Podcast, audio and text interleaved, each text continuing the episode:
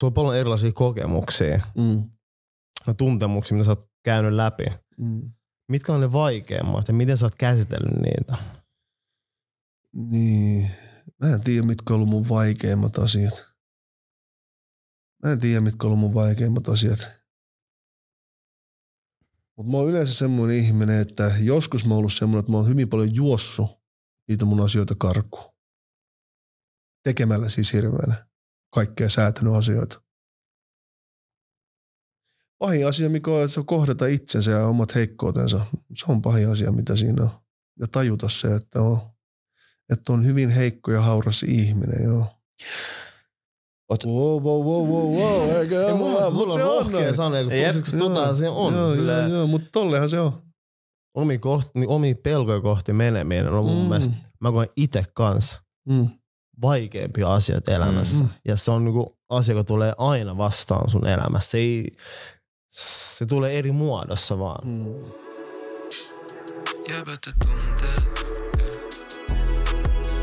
Sisältövaroitus.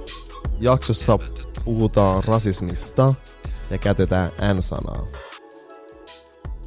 Tervetuloa jäbät ja tunteet täällä Noshalodin. Miro Alsuuni. Ja Nasim Selmani. Meillä tänään vieraana artisti, mediapersona, ihminen. Mm.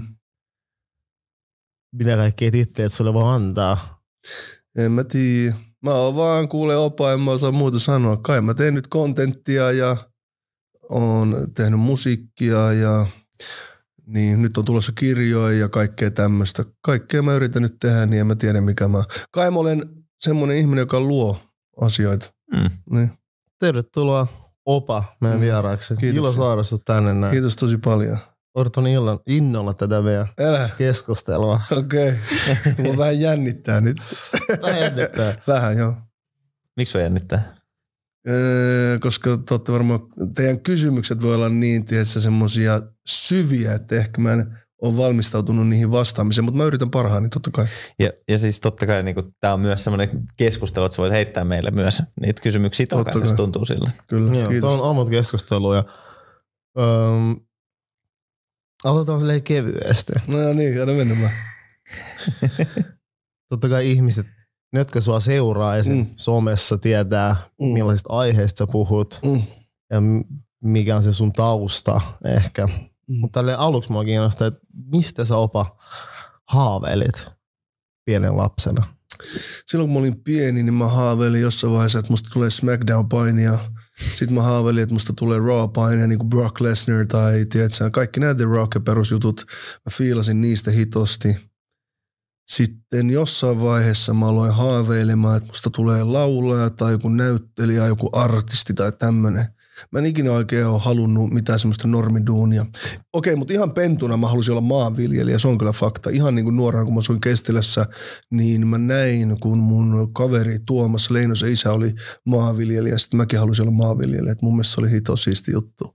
Mutta sitten sen jälkeen, kun mä olin kiinnostumaan niin kuin SmackDownista, mä katsoin SmackDownia aina, niin mä halusin olla sitä semmoinen, mitä mua niinku itseäkin kiinnosti. Mä olisin olla SmackDown-painija ja sitten sen jälkeen mä olin kuuntelemaan räppiä, mä olin kuuntelemaan Tupacia, niin totta kai Tupac oli niin vakuuttava, niin kuin varmaan, jos se vieläkin tä- tällä hetkellä on jättänyt niin iso tavallaan jäljen tähän maailmaan, niin mä kuuntelin Tupacia ja mä olin se, että mä haluan olla niin kuin tuo jätkä.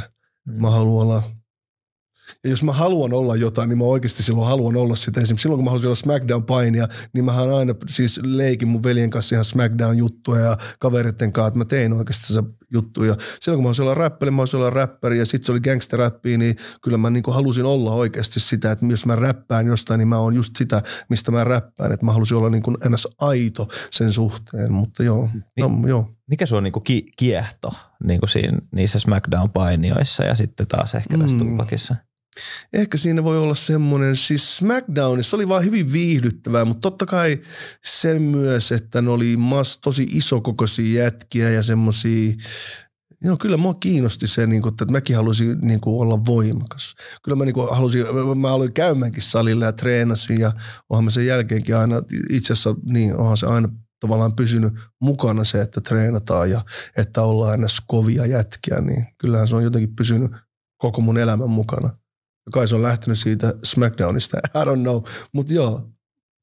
Itse asiassa niissä kummassakin SmackDownissahan nyt puhutaan hyvin tämmöistä, onko se maskuulinen, hyvin maskuulisista, onko se maskuulisista? Maskuliininen. Maskuliininen. Miten se sanotaan? Maskuliininen.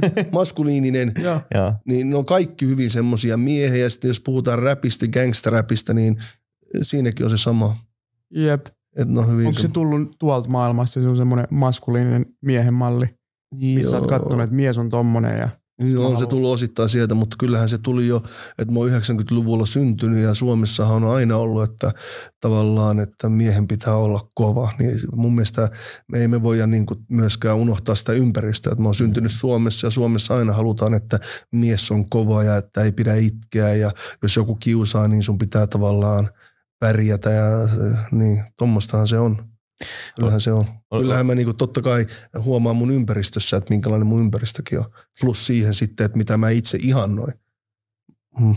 Oliko sun ympärillä ihmisiä, jotka niinku, tai ketkä oli ne ihmiset, jotka, joilta sä opit tavallaan sitä miehen mallia? No silloin kun mä olin nuorempi, niin mä opin, mulla ei ole ollut isä kuvioissa, mä opin, eikä mulla ikinä ollut niinku tavallaan mikään kaipuu mun isään, koska mä oon aina ollut tosi niinku mun äitiin päin. Mm. Mä oon aina tykännyt mun äitistä, mulla on turvallinen mun äitin kanssa, ei mua kiinnostanut niinku tavallaan se mun isä, että missä se on, koska mä halusin vaan olla mun äitin kanssa. Sitten mulla oli veli, no mun velikin, se teki omaa juttua, se oli enemmän semmoinen, mulla on hyvin erilaisia ja sitten, sitten mä otin niinku mun kavereista, siis bro, en edes tiedä mistä mä otin, suunnilleen varmaan jostain Tupakista otin malli. Mm. Se on se, mitä mä niin katsoin ylöspäin. Mä halusin olla semmoinen. Mä kuuntelin sitä sanomaa. Sitten öö, totta kai jostain leffoista otin malliin. Mä katsoin niitä jätkiä, ketä siinä oli ja ketä mä halusin, niin kuin, minkälainen mä itse halusin olla. Ja sitten mä katsoin niitä ja ehkä otin siitä jotain mallia, mutta joo. Että kaduilta, eli omasta ympäristöstä ja totta kai sit siitä, että mitä mä oon kuunnellut ja katsonut. Niin. Mutta tuossa on paljon erilaisia Mm. roolimalleja. Mietitään, että sä oot alun perin ihan niin kuin maanviljelijä. Joo, joo. Sitten on yhtäkkiä päätynyt SmackDowniin, sitten gangsterrappiin. Mm. Mm. Mitkä on ne asiat niissä ihmisissä, mitä sä oot niinku ihaillut, mitkä on saanut kokea sille, että sä haluat olla niinku he? Mitkä tietyt attribuutit tai tavat? Mm. Mä en tiedä mikä siinä, silloin kun mä olin, mä en tiedä miksi mä oon halunnut joskus olla maanviljelijä. Siihen varmasti liittyy se, että mä asuin Mä maalla. luulen, että ehkä sä oot maanläheinen ihminen. Ne voisi olla sitäkin ja sitten mä asuin silloin maa, niin kuin maalla ja silloin mun arvot oli erilaisia. Sitten jossain vaiheessa, kun mä aloin, vanha, mä aloin vanhenemaan, vanhenemaan, niin mä huomasin sen, että tavallaan, että mä oon tumma ihminen. Sitten mä näin, samastuin totta kai afroamerikkalaisiin tähän räppiin, koska ne on tummia. Mä näin niissä jotain samaa mun kanssa, vaikka todellisuudessa sishän mulla on enemmän sanomasta, tai jossain Eppu normaalin biisissä, mä pystyin samastua siihen enemmän kuin johonkin Tupakin tai Ice Cubein sanomaan, mutta vaan se, että ne oli tummia, niin mä jotenkin niin paljon, tavallaan se vetos muhun niin paljon ja mä tavallaan näin niissä jotain samaa niin kuin itseni kanssa, Mm.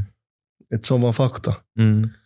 Niin, ja sitten totta kai tulee myös se, että se sanoma on just semmoinen, niin, mä uskon, että se on niin monen asian summa, että miksi. Sä sanoit tuossa Mm. justiinsa, että, että tavallaan sun arvot muuttu siitä. Että et ensiksi sä halusit olla maanviljelijä, sitten jotain tapahtui Mm. ja arvot muuttu. Mitä, mitä siinä tapahtui? Ee, No niin, mutta oonhan mä muuttanut, katsottaisiin. Mähän muutin sen jälkeen Vaalaan. Mm.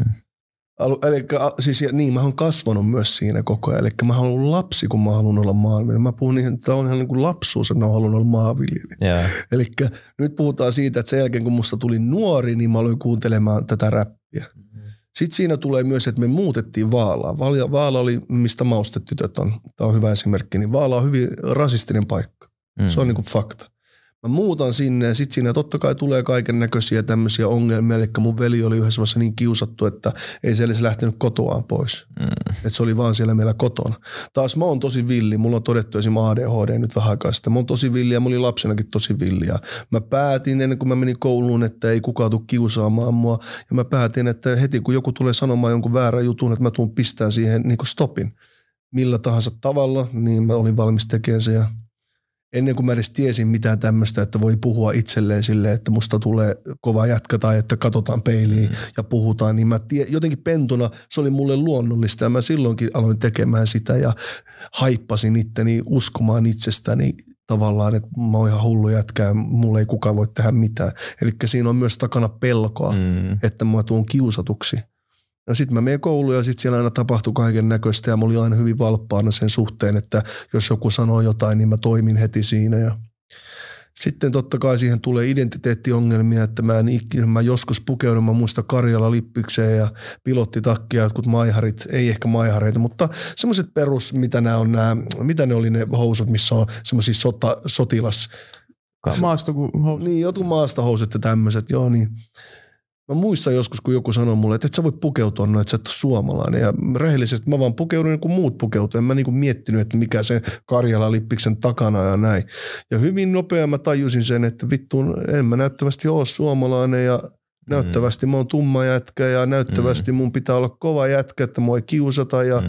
näin ja niin, ja, joo. Ja sitten yhtäkkiä mä olinkin sitä ja ja mä olin valmis tekemään asioita sen eteen, että mulle ei tule ikinä tapahtuu mitään, että mua lytätään alas. Ja ne on välillä semmoisia asioita, että mulle niin menee hermotkin, kun mä puhun. Ja välillä, jos mä oon vaikka vankilassakin ja mä näen, että joku yrittää tehdä jotain kikkailua sille jonnekin vähemmistöön liittyvälle, niin mä yleensä reagoin tai sanon jotain. Ja on monesti niin kuin osaan olla törkeäkin, tämän, koska ne on tosi läheltä mua nämä asiat. Ja näin, mutta joo, siihen liittyy moni juttu. Siihen liittyy, että on identiteetin kanssa vielä kerran ongelmia ja – sitten just se, että monesti oletetaan, että poikien pitää olla kovia. No, mulla ei ollut isää, enkä mä millään lailla edes kaivannut sitä isää, koska mä oon aika hyvin kumminkin pärjännyt itsekseni. Mutta kyllä mä näin esim. mä en tiedä, että tiedostinko mä sitä nuorena. Mutta mä muistan sen, että mun niin kuin oma veljeni oli kotona aina. Se ei lähtenyt ulostalosta. Mutta mä lähdin ulostalosta, kun mä – niin kuin olin sosiaalisesti aloin olemaan pätevä ja osasin hankkia oikeita kavereita. En tiedä, että hankinko mä ne kaverit silleen, että olinko mä systemaattinen sen asian suhteen tai laskelmoima, mutta mä hankin itselle semmoisia kavereita. Esimerkiksi yhden mun kaverin niin perhe oli jengiläisiä, mä en edes tiennyt sitä nuorempana, mutta selvästikin itse asiassa mä näin sen mun kaverin vähän aikaa sitten vaalasta ja mä puhuinkin sille, että onko näin, että niin kuin sun perheenjäsenet oli niin kuin jengiläisiä, sun isovelit, ja onko näin, että ne oli tehnyt vaikka sen vaalan rehtorille jotain semmoista. Ne oli sille, joo, oli totta. Ja mä sanoin, että onko se totta, että se syy, että miksi mua ei niin paljon kiusattu siellä, oli sen takia, kun mä olin teidän perheen kanssa niin hyvä pataa. Niin se oli, että on siinä varmasti osansa. Mä en tiedä, että onko mä laskelmoivasti tehnyt se vielä, siis se on, niin oli mun paras kaveri silloin. Mutta ehkä mä oon tiennytkin sen, että olemalla tämmöisten ihmisten kanssa tekemisessä, niin mut jätetään rauhaa. Mm. Niin, ja olemalla valmis väkivaltaa, mutta jätetään vaan rauhaa olemalla hankkimalla nimeä, että kaikki tietää, että mä oon opa tai että mä oon omppu silloin pentuna – niin sitten jengi tietää, että okei, tuo on omppu, että jätetään se rauhaan. Mä en tiedä, että onko mä ollut silloin niin laskelmoiva, mutta sen mä tiedän, että ainakin teininä mä olin jo silleen niin laskelmoiva, että mä tiesin tasan tarkkaa, että mitä mun pitää tehdä, jotta jotkut senaariot ei tapahdu mulle. Ja nämä samat laskelmointikikat, mitä mä silloin jo teininä ja pennusta asti opin, on niitä, mitä sitten vankilassa tehdään ihan niin kuin jatkuvasti ja kaikki tietää ne kikat, että otetaan luonto ihmiseltä pois ja miten tavallaan verkostoidutaan, että on semmoinen ryhmä takana ja pystytään toimii. No on hulluja juttuja, mutta joo, tommosia juttuja no. no. Mutta siis mä oon siis, tuo tarina on muutenkin tosi uskomaton. Et mm.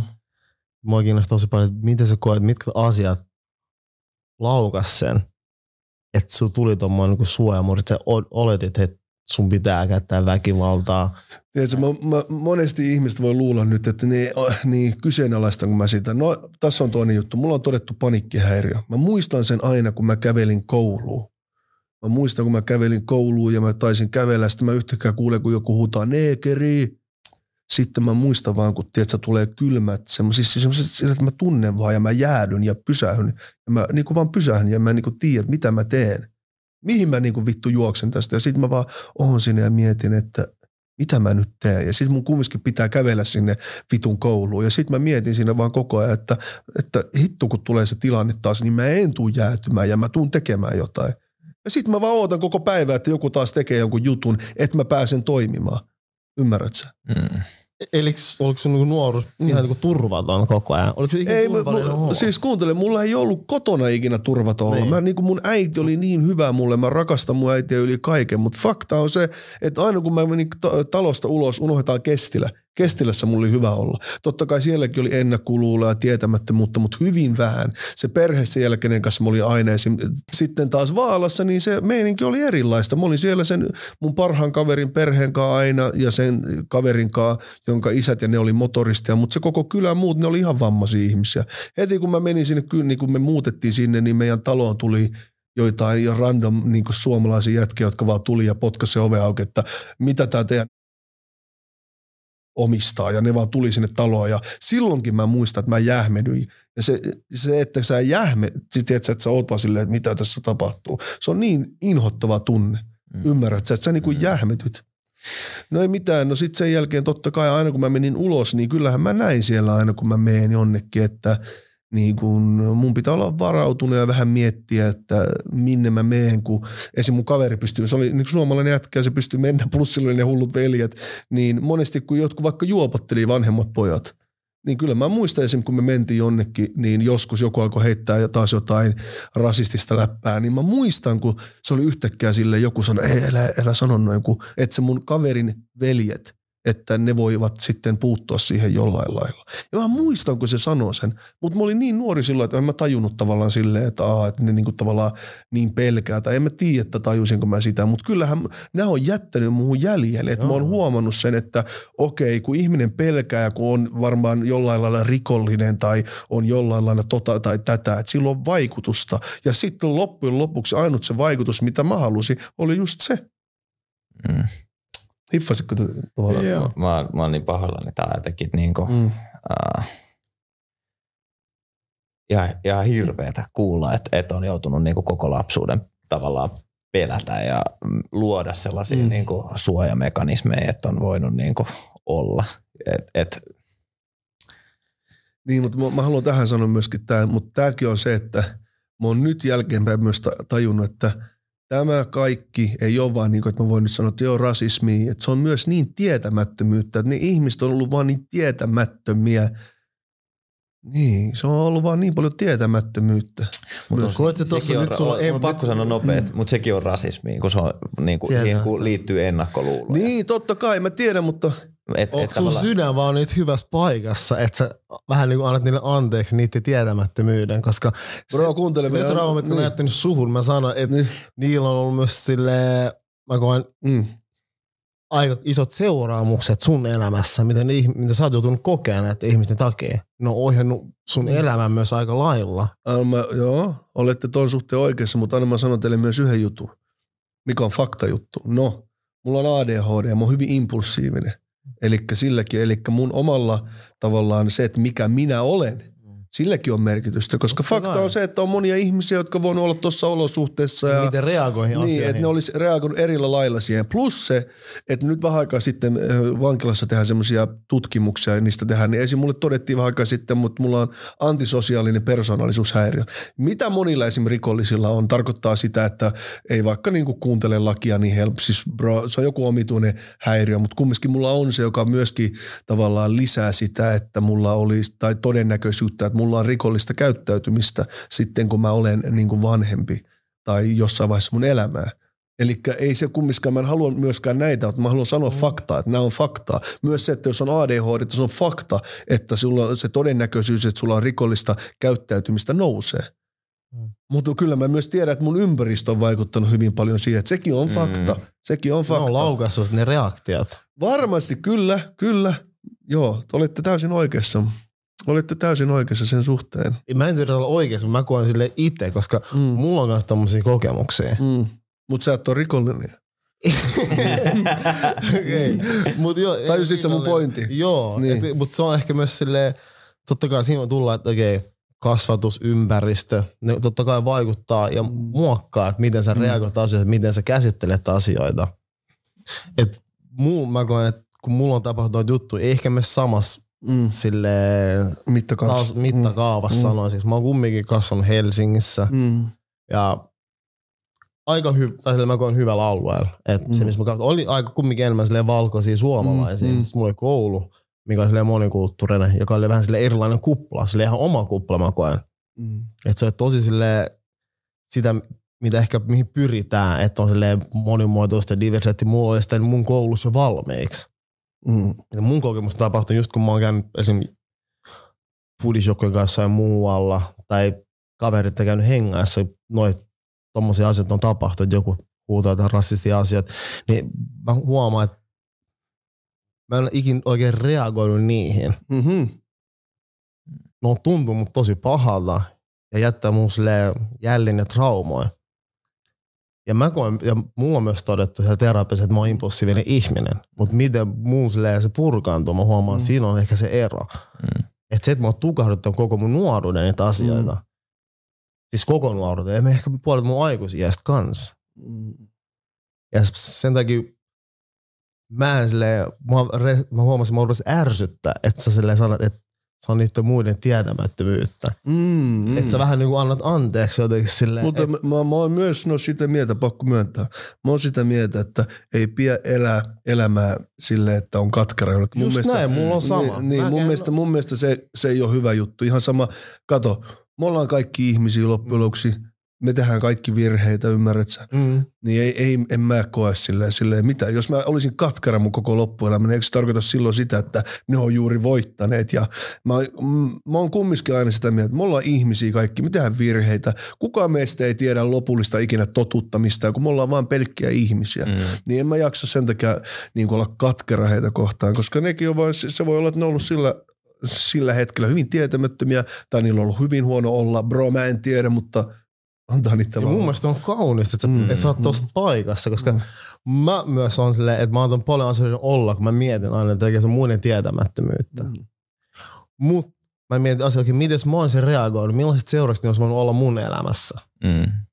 Niin, mutta Niin on lo- tuossa mm. tullaan siihen niin kuin e- epätasa-arvoon ja epätasa-arvoisiin rakenteisiin tietyllä tavalla. Että et, et mä ymmärrän, mä ymmärrän Mm, mm, myös sen mm. sun pointin siitä, Mm. mm. että et sä niin kuin tavallaan uh, tiedostat, että sulla on oma osuus Kyllä, tässä kyllä. kohtaa.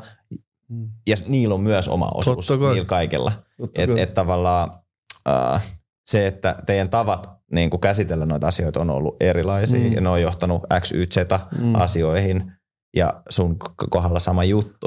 Uh, mutta ehkä, niinku, mä, ehkä se, mitä mä yritän, sun, tar- Mm, yritän mm. sanoa täällä on vaan se, että et niinku, anteeksi antaminen ja sitten taas se, että pois ot, sulkee heidän vastuun, on eri asioita ehkä tässä. Mm.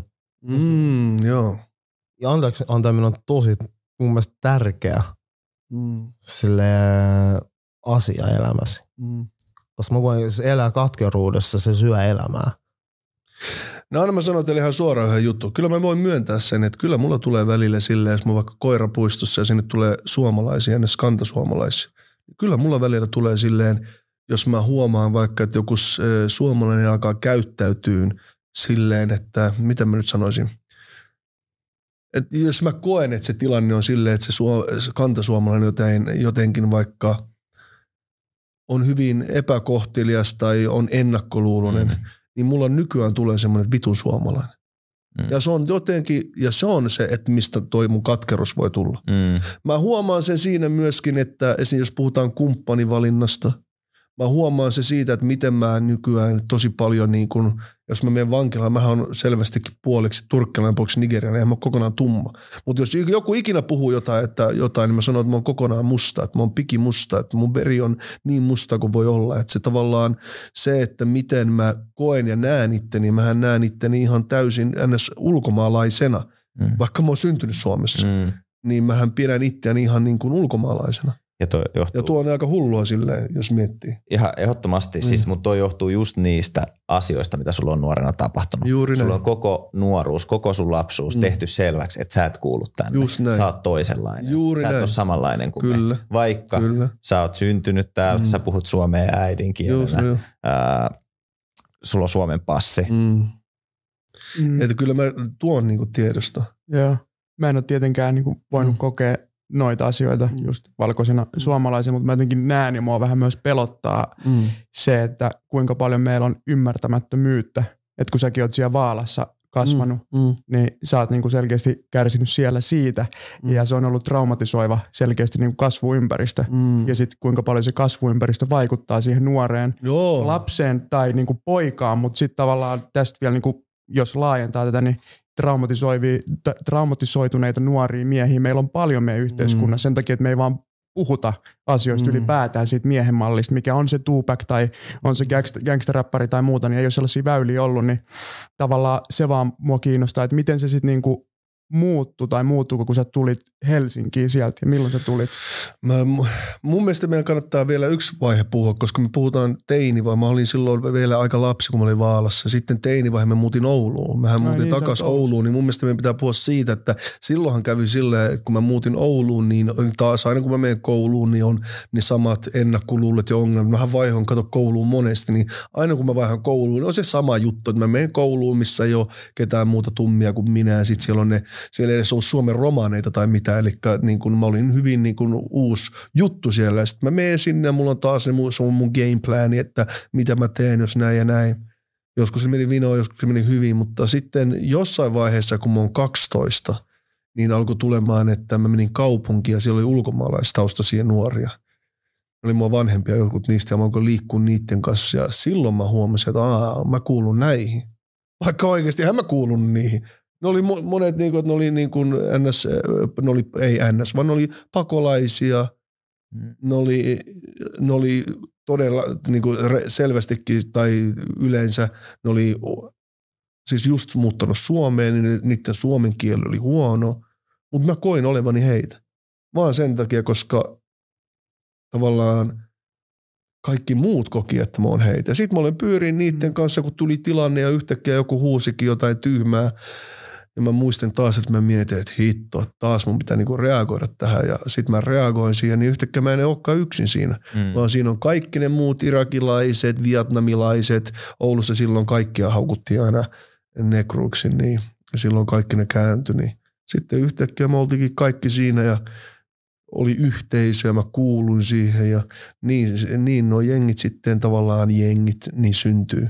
Mm, tuommoisen niin toiseuttamisesta, josta niin kuin Joo, monesti joo. myös me niin kuin valkoiset suomalaiset ollaan vastuussa, jos me ei ymmärretä, koska mäkin näen sen, että kuinka sisäistetty on semmoinen niin kuin valkoisen suomalaisen mukaan ottaminen. Mäkin olen itse sisäistänyt niitä tosi Mhm. pitkään, mä oon joutunut pois oppimaan niistä. No jaa. Et, joo, ja tämän porukan, nyt kun meillä on tosi monimuotoinen Mm. porukka, niin jotenkin kahdessa vuodessa mun koko ajatusmaailma, perspektiivi, mä oon Aha. oppinut ymmärtää sen, kun mä oon vaikka kulkenut Noshin kanssa, että Mm. miten kohtelu on erilaista.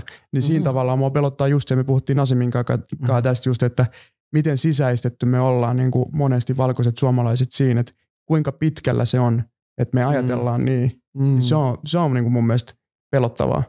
Et sit, sit, Mm. sittenhän niin kuin nuoret kokee tuommoista, jos se on siellä kaikissa rakenteissa vaan niin kuin toistuu ja Mm. kertaantuu, niin, niin sitten mä just mietin noita niin pienempiä paikkakuntia. Että kyllä mä uskon, että Helsingissä Kyllä. nykyään aletaan olemaan Totta kai. tietoisia ja meillä on oma Helsinki-kupla ja Mm. muuta. Mutta miten se on sitten siellä vaikka Oulussa Mm. nyt ja muuta. Niin ikävä kuulla, että sulla on ollut noin, mutta toi on varmaan Mm. iso syy, minkä takia myös on esim. Ruotsissa tällä hetkellä Kyllä, tilanne, kyllä, mikä on. kyllä. Ja, Mutta mun mielestä esim, mä haluan vaan tähän sanoa se, että eihän, esim kun mä olin Ranisen kanssa vähän aikaa sitten, me tehtiin se haastattelu, niin esim mä heti koen ja tunsin sen, että Raninen ymmärtää tasan tarkkaan, mistä mä puhun sen takia, koska hän on kokenut täysin nämä samat jutut Ruotsissa niin kuin suomalaisena, mm. koska Ruotsissahan on pidetty tavallaan suomalaisia jotenkin juoppoina tai jotain. Niin mä tiedän, että hän ymmärtää, mistä mä puhun. Ja sen takia sen kanssa on helppo puhua ja tulee heti semmoinen, että, että me ollaan niin kuin samaa. Mutta joo, sitten Oulussa, kun me oltiin siellä, niin sitten alettiin pyörimään ja tekee kaikki tyhmiä. Sitten mun kaikki kantasuomalaiset kaverit enemmäkseen, ne oli niin kuin äh, semmoisia rikoksiin taipuvaisia ihmisiä. Ja sitten alettiin hakea nimeä ja tehtiin kaiken näköistä tyhmää ja hakattiin ihmisiä ja kaiken näköistä käytettiin päihteitä ja näin. Ja sitten jossain vaiheessa mun äiti heitti mut Nigeriaan, mä olin siellä vähän aikaa ja sitten mä tulin takaisin tänne Suomeen, niin mä tuun Helsinkiin, niin ainut semmoinen, mitä mä niin kuin näin, jos puhutaan liittyen taas tähän, että laitetaan tavallaan, tai niin kuin, jos puhutaan ns. rasismista niin ihan suoraan, niin oli se, että silloin kun menee klubeille, niin jossain vaiheessa ne ei päästänyt ulkomaalaisia, esimerkiksi kun oli tai tämmöistä, niin ne ei päästänyt ulkomaalaisia monesti sisälle. Sitten oli myös jotain namuja tämmöistä, kun ne ei halunnut soittaa räppiä ja tämmöiset. Kyllähän me kaikki tiedettiin se juttu, mutta mä silloin itse möin jo niin paljon kamaa ja olin niin kuin raha, symbolo, raha oli semmoinen menestyksen symboli mulle ja ei mua niin kuin mikään muu kiinnostanut kuin se vaan, että mä haistatin tavallaan koko Suomen yhteiskunnalle niin kuin vitut. Ei mua kiinnostanut suomalaisten mielipide tai muut, melkein kenenkään mielipide. En mä, en mä halunnut edes kuulua mihinkään tavallaan. Mä olin tavallaan hyvin syrjäytynyt, vaikka mä en niin kuin näyttänyt siltä. Eli Mua vaan kiinnosti niin kuin tehdä rahaa, mua kiinnosti vaan menestyä rahallisesti hyvin paljon ja mua ei kiinnostanut vittuakaan niin kuin tavallaan se suomalainen yhteiskunta tai saada. Mä muistan joskus, kun mä näin ruskeat tytöt, kun mä tulin tokalta tuomiolta, ne tosi paljon puhuu aina tavallaan siitä, että jotenkin kuuluvuudesta ja mä olin silleen, että vittu, ketä kiinnostaa kuulua johonkin, yht, niin kuin, johonkin maahan, jotka ei hyväksy sua ikinä tavallaan suomalaisena, niin haistakoon vittu kaikki. Mm. No näin, mä itse näin se homma, että haistakoon nämä kaikki vittu, että mä tuun tekemään rahaa ja mä tuun tekemään ihan mitä mä haluan ja haistetaan vaan vitut näille Mun mielestä kaikille. silleen, Mm. Mut, ja, mutta tuo oli siis tosi syrjäytynyt. Mä olin hyvin syrjäytynyt yksilö. Mut sitä siis... Ja, mä, ja, ja siis ja, en mä, en, mä en enää ajattele näin. Mm. Nykyään mä ajattelen siis, että se on hirveän hyvä juttu, että nämä eh, monet nyt puuttuu näihin ja puhuu näistä ja tuo näitä asioita esille. Että mä olin vaan ääritapaus siitä, että mä olin sille ihan niin kuin Silleen f, niin kuin outlaw vittu. mutta ei, mutta mä olin oikeasti. Mä niin kuin elin. Mua, mua, mua ei kiinnostanut yhtään Mutta ei kukaan ollut kiinnostunut mm. susta ikinä. Niin, Niin, niin, niin. miksi sä olisit ollut kiinnostunut kenestä heistä. muusta? Juuri näin, juuri näin. Et mä,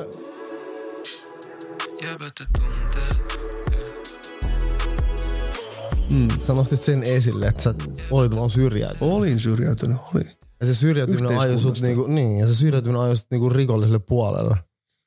Osittain. Mä en, mä en ikinä halua sanoa, pistää sen yhden jutun piikkiin, koska mä tiedostan sen, että mussa itsessäkin on hyvin paljon vikaa. Ja.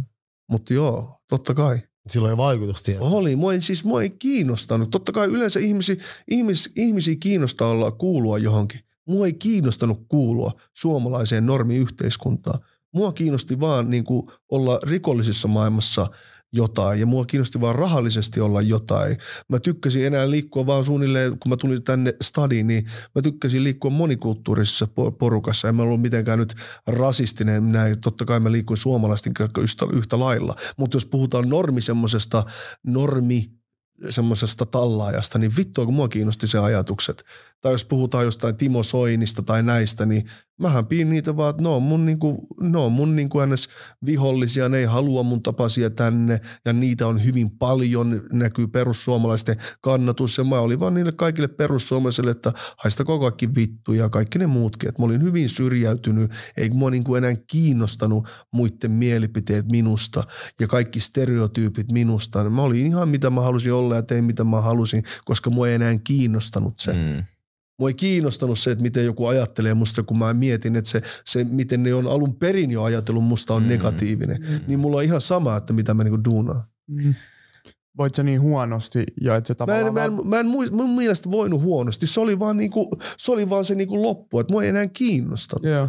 Mua ei vaan kiinnostanut. Silloin kun sä olit tuossa tilanteessa, mm. oliko sulla niinku ihmisiä, kenen, kenelle sä pystyt puhumaan niinku, tavallaan tuosta niin, tunteesta? Niin, niin. No, kun fakta on se, että mä uskon, että hyvin moni ihminen tuntee näin. Se on vaan fakta. Mm. Mulla on monia kavereita, jotka silloin tunsi näin ja monet kaverit ja ihmiset voivat kokea hyvin paljon turhautumista niin kuin, niin, kanta suomalaisia kohtaan tai valkoisia ihmisiä kohtaan ja se on tosi surullista, mutta monesti ihmiset, esim. poliisit, anteeksi, rikolliset voivat yleensä alkaa näkeä poliiseista vaivaa. Ne, ne alkaa syyttämään syytettyä. Anteeksi, ne alkaa syyttämään sitä alkuperäistä tavallaan syyttäjää, joka, tai ei syyttäjää, vaan ne alkaa tuomitsemaan sitä alkuperäistä tuomitsijaa.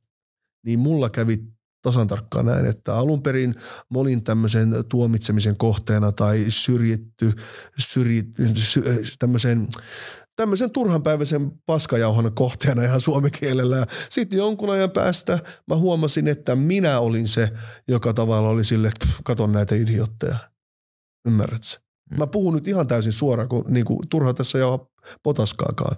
Jonkun ajan päästä mä olin itse silleen, että vitut nämä suomalaiset, ymmärrät sä, että jos mä vaikka ajoin ja joku nainen teki semmoisen ilmeen, tai ootko te, jos te olette ikinä kattonut videoita, missä joku tulee silleen, että miksi sinä asut täällä, ootko te ikinä kattonut videoita, missä on joku tummaihoinen mies ja sitten joku tulee, että miksi sinä olet täällä näin, niin mä olisin saattanut sanoa, että haista sinä vittu ja pannut vittua siitä, koska mua ei kiinnostanut enää. Mm. En mä jaksa alkaa selittää siinä. En mä koe mitenkään, että mun pitäisi jotenkin maksaa tänne jotain himosti, niin kuin jotain, antaa jotain palk, tai siis nuolla ihmisten mm. tavallaan vaan siitä, että mä nyt oon Suomessa, että mä oon nyt sattumoisesti syntynyt tänne Suomeen. Mm. Niin pitäisikö mulla olla koko vitu elämäni vaan nyt ki- kiitos kiitos ja olla Mm.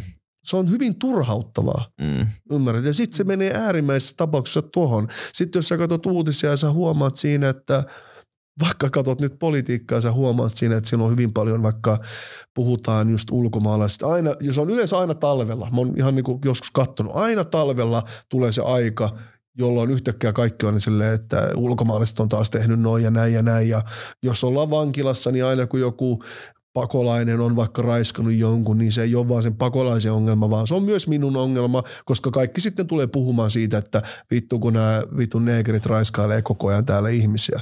Ja sitten katsotaan siinä samalla silleen näin ja sitten mä oon silleen, että mitä vittu sä höpöttelet, ymmärrät sä? Jossain Niin. vaiheessa se menee sitten siihen, että ei enää kiinnosta yhtään. Mm. Mä en tiedä, onko tämä shokki teille kaikille, mutta näin se vaan menee. Mä oon Nosva ja mä tiedän, pystyt sä samaistuu, pystyt sä samaistuu tähän. Kyllä mä pystyn Onko teillä ostamaan ikinä ollut silleen niin kuin, mä, mä tiedän, että se on varmaan suomalaisen vaikea, koska suomalainen on yksilö. Mä en ole ollut yksilö. Mm. Silloin kun Oulussa joskus oli joku juttu, että jotkut, eh, mä en muista oliko ne sudanilaisia, mutta raiskaili ihmisiä sille, niin ymmärrät, että se mua konkreettisesti pysäytettiin ja kysyttiin, että tunnet sä ne jätkät? Ja sitten mä oon silleen, bro, siis mä en tunne niitä. Ja mä oon ihan penikka silloin. Ymmärrät sä, niin mitä vittua? Tuo on ihan sairasta. Mulla on tuohon konkreettinen esimerkki Mm. mm. nyt valkoisen mm. suomalaisen, koska silloin kun Esko Valtaja oli TVS mm. ja se päästi siellä yleensä sen N-sanan Mm. valloilleen. Meni sen jälkeen avantoklubille tuohon itse asiassa niinku Mm. 500 metrin päähän. Ja siellä niinku nelikymppiset, viisikymppiset, varmaan ihan hyvissä duuneissa, kauluspaidat laittoi siihen, niin kun meni uimaan. Käytti ihan vapaasti se sanaa. Elää. Joo, ja mä jouduin tekemään sitten sit niinku tietenkin valituksen sitä jouduin. Siis tein valituksen siitä koko asiasta, koska mä sanoin, että älkää käyttäkö tota sanaa. Mm.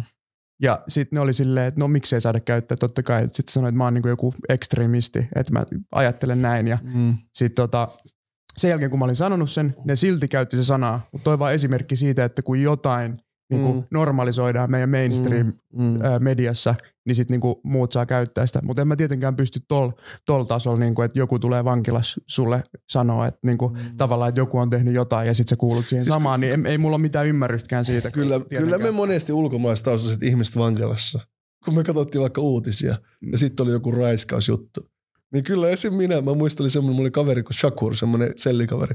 Niin kyllä me oltiin monesti silleen, no niin, että nyt nämä suomalaiset tulee olemaan innoissaan. Sitten me auskasti aamulla selli, kun oli joku juttu ja odotettiin vaan sitä, että joku noin taas noikaa perkele raiskailee tuolla ihmisiä silleen. Sen takia esim. kun oli vähän aikaa sitten se juttu ja monet on kysynyt mun mielipidettä vaikka tosta tai tästä asiasta ja aina kun se on liittynyt esim. raiskaukseen, niin mä yleensä aina sanon se, että jos olet ulkomainen taust- taustainen ihminen ja sä teet jotain tuommoista, niin silloin sun pitää ennäs miettiä myös, että sä satutat siinä tavallaan ennäs muitakin, koska sillä sun potaskalla se voidaan liittää nyt esim. minuun. Se on, mm. se on fakta.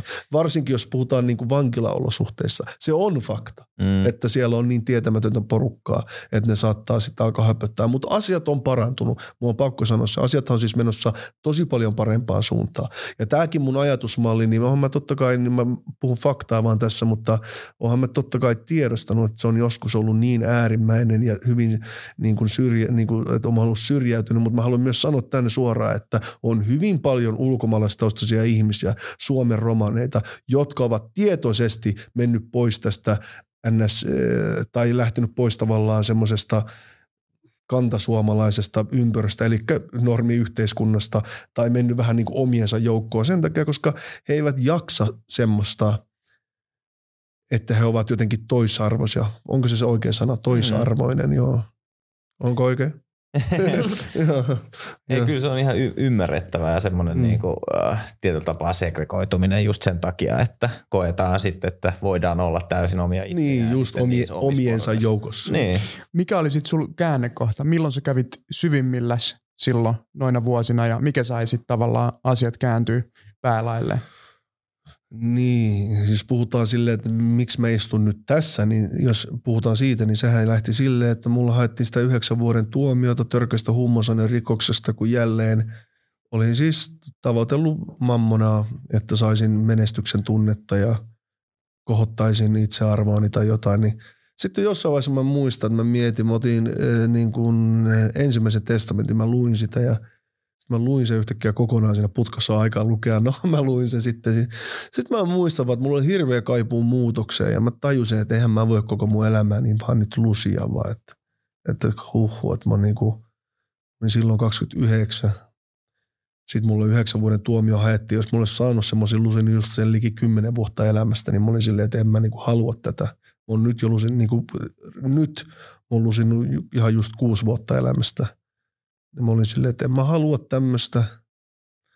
Mulla tekee muutosta. Mä tosi paljon luin raamattua ja mm, sitä sanomaa ja siinä pääsanoma on se, että, niin kun, että jatkossa mä, tai se mulle tuli se, että mä tulkitsen, että jatkossa, että mä toimin niin kun maailmaan tuon positiivista energiaa, että teen niin kun hyvää. Ja sitten mä aloin tekemään sitä. Mä oon aika semmoinen ihminen, jos mä päätän jotain, niin kyllä mä alan sitten vaan tekemään sen saman tien. Eli joskus mä päätin, että mulla on kenneli, niin mä aloin saman tien sitten perustaa kenneliä. joskus mä päätin tehdä kirjan, niin mä sitten saman tien aloin tekemään kirjaa. Mä oon aika semmoinen. Niin, tuo on myös se impulsiivisuuden, impulsiivisuuden hyvä. Niin, että mä oon aika semmoinen. Mutta tiedätkö, mitä mä muuten nyt tajusin? Mä oon välttynyt kaikilta teidän kysymyksiltä, vaan jauhamalla itosta. Mutta yksi asia mä kiinnostaa. No. Että Um, niin, sano vaan. Vaikea, sille erilais, sulla on paljon erilaisia kokemuksia mm. ja tuntemuksia, mitä sä oot käynyt läpi. Mm. Mitkä on ne vaikeimmat ja miten sä oot käsitellyt niitä? Niin, mä en tiedä mitkä on ollut mun vaikeimmat asiat. Mä en tiedä mitkä on ollut mun vaikeimmat asiat.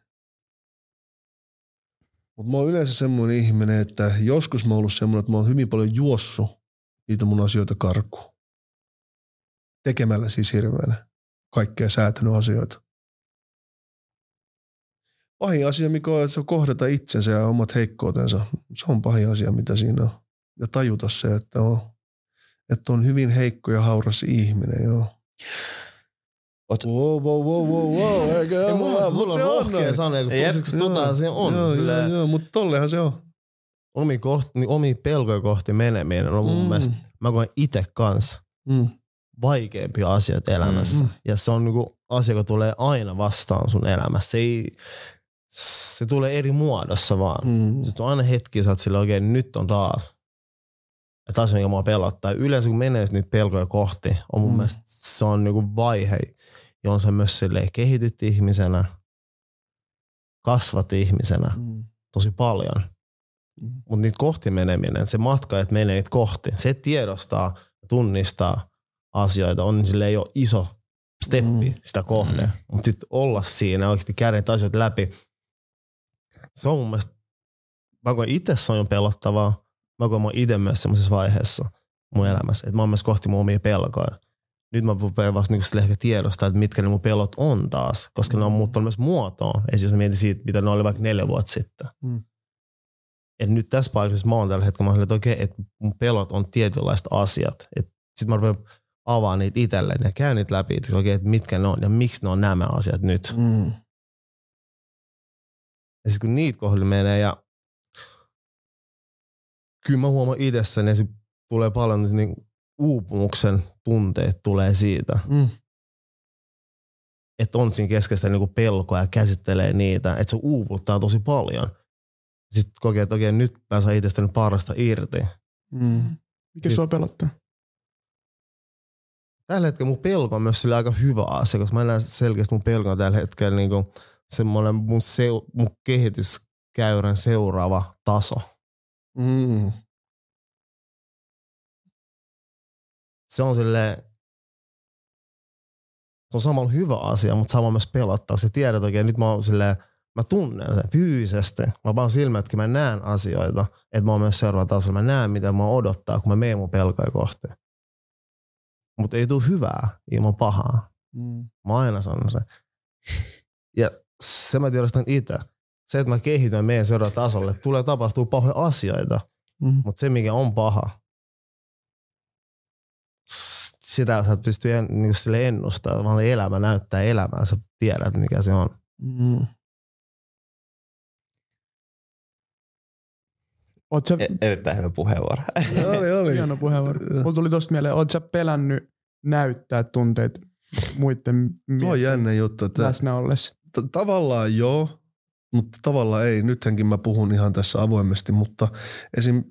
Kyllä mä huomasin sen silloin, kun mulla tuli yhtäkkiä vankilassa se paniikkihäiriö, yhtäkkiä bumma ja mulla tuli paniikkikohtaus, niin kyllä mua hävetti silloin.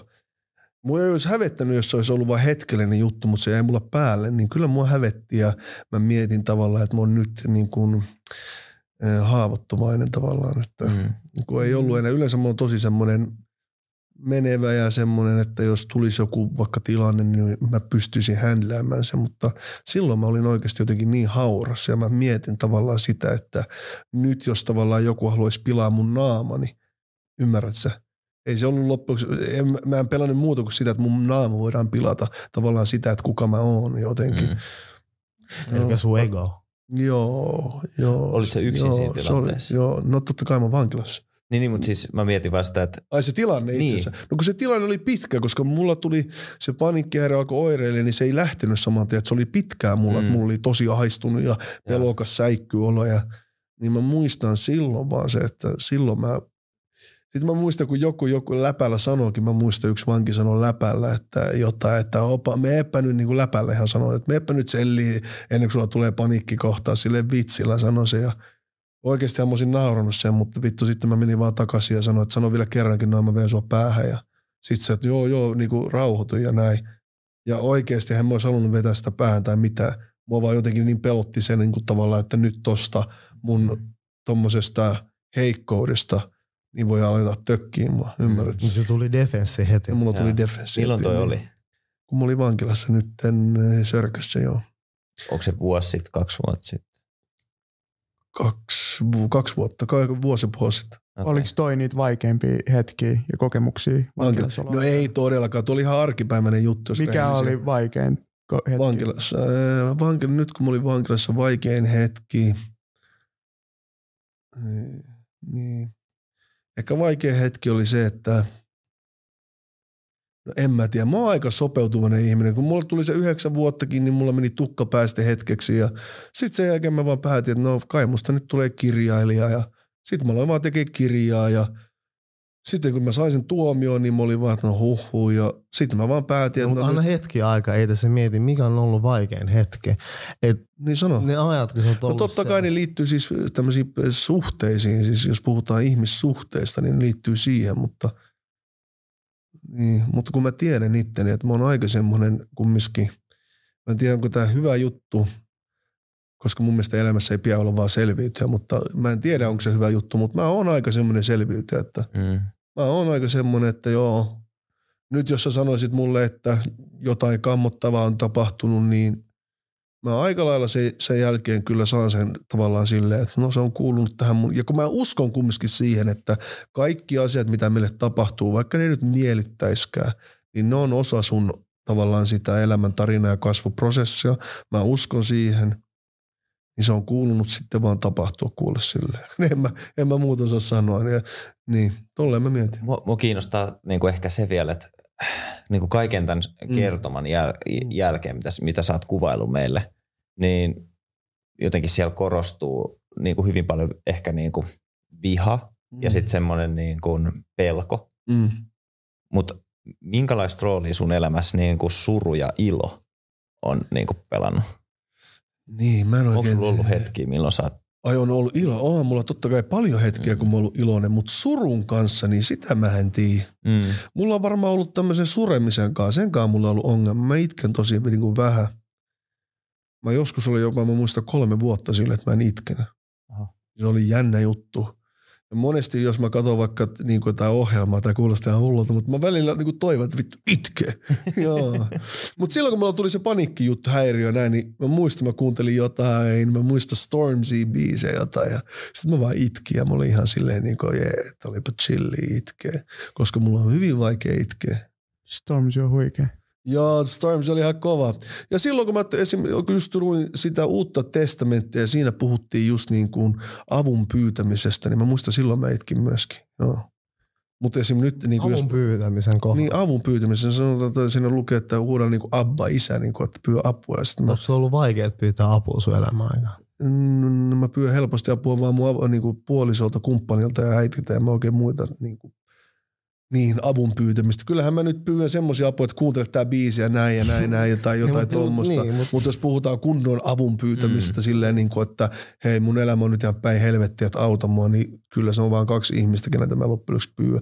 Mulla on pari kaveria, jolta mä pyydän apua, mutta äh, siinäkin on ollut pitkä prosessi, että mä oon niin kuin, tuntenut hyvin pitkään.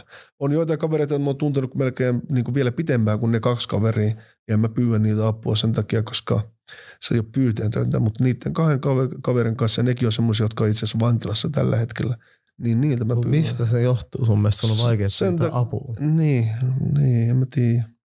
Ehkä sen takia, kun mä oon aina ollut mun vaan minä ja mun äiti ja mun veli, niin mä oon Mm. tottunut se, että ne on vaan ne. Mm. Ja lehdellisesti mulla ja mun velillä ei mulla edes niin tekemisissä enää, mutta minä ja mun äiti, niin se on se ainut. Niin ehkä tuossa korostuu se, että sun on aina pitänyt pärjätä yksin, niin kuin kodin ulkopuolella. Niin, Mm. niin kyllä. Ja Ehkä Stormsikin puhui siitä jossain haastiksessa, että että just se oli masentunut ja siitä, että pyytäkää apua, että te ette ole kukaan yksin täällä. Mm. Et se on semmoinen asia, mitä mekin ollaan haluttu, niin kuin, kukaan ei ole yksin periaatteessa. Ei me olla yksin täällä. Uskot, sä olisit saanut apua, jos olisit pyytänyt? No, olisin mä varmasti saanut apua, mutta mä oon pärjännyt aika hyvin nyt tälläkin. Mä en ole ikinä ollut masentunut. Mä oon ollut ainoastaan, mulla on tullut semmoisia vaiheita, jotka on riippunut mun olosuhteista. Esim. joskus mulla oli semmoinen keissi, että mut pistettiin eristykseen joiksi kuukausi vankilaan. Sitten samaan aikaan mulla oli semmoinen prosessi, että jotkut ihmiset valitti ja tökki mua vankilaan asti naisasioiden, liittyen naisasioihin, niin oli tämmöinen keissi, niin Mä muistan silloin, että, oli, että mut oli eristetty, mulla oli tuomio, mulla oli nuori jätkä, mä olisin halunnut päästä pois. Sitten mulla oli hirveätä vihaa siitä, että musta jauhetaan asioita, mitkä ei pidä paikkaansa. Ja mulla tuli silloin hetki, että mä olin jotenkin masentuneen oloinen ja tuntuvan siltä, että niin kuin päivät ei millään niin kuin, niin kuin, tuntui, että oli, niin kuin, niin kuin, Mm. oli hidasta lusia, sanotaan näin. Niin kyllä mä muistan silloin, että mulla tuntui semmoinen, että semmoinen Jumalan läsnäolo, eli semmoinen, että on se positiivinen hyvä energia, se lähti pois. Niin mä sitten vaan päätin, että no okei, mä lähden nyt vähän tonne raamattu piiriin. Mä olin siellä pari kertaa rehellisesti vaan höpöttelin jätkien kanssa siellä juttuun ja sitten mä menin takaisin sinne ja sitten mä aloin treenaamaan ihan hitosti. Sitten kun mä pääsin kongille, mä alkoin käyttää tosi paljon hormoneita ja siinä meni vähän aikaa, niin mä olin unohtanut kokonaan sen jutun. En, toisi, en mä niinku kannusta kenenkään toimia näin, mutta tuo Niin kuin unohtanut vähän pyyhkäsi sen jutun.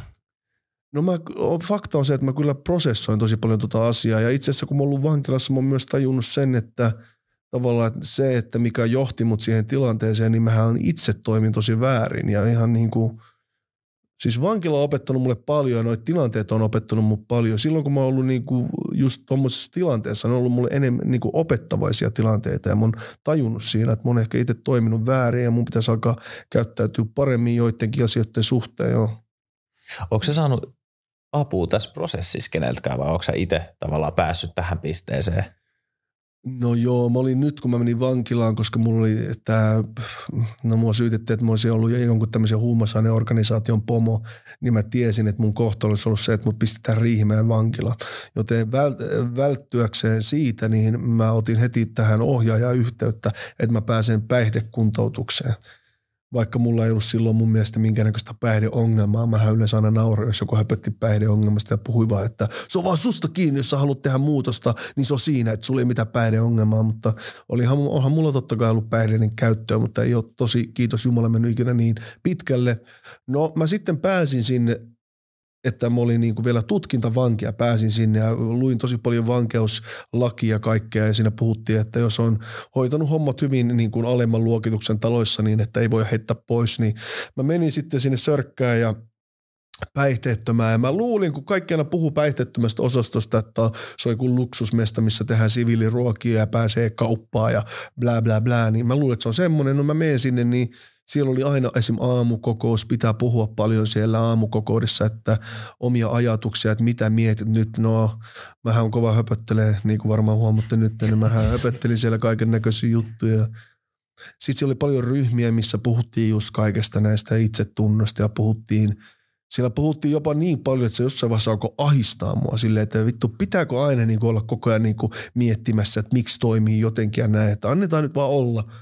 Mutta kyllä siitä oli paljon apua. Kyllä Mm. siitä niinku, mä uskon, että siellä oli kaksi juttua, mitkä toi mut tähän pisteeseen. Että oli se muut, niinku muutoksen halu, hyvin vahva muutoksen halu.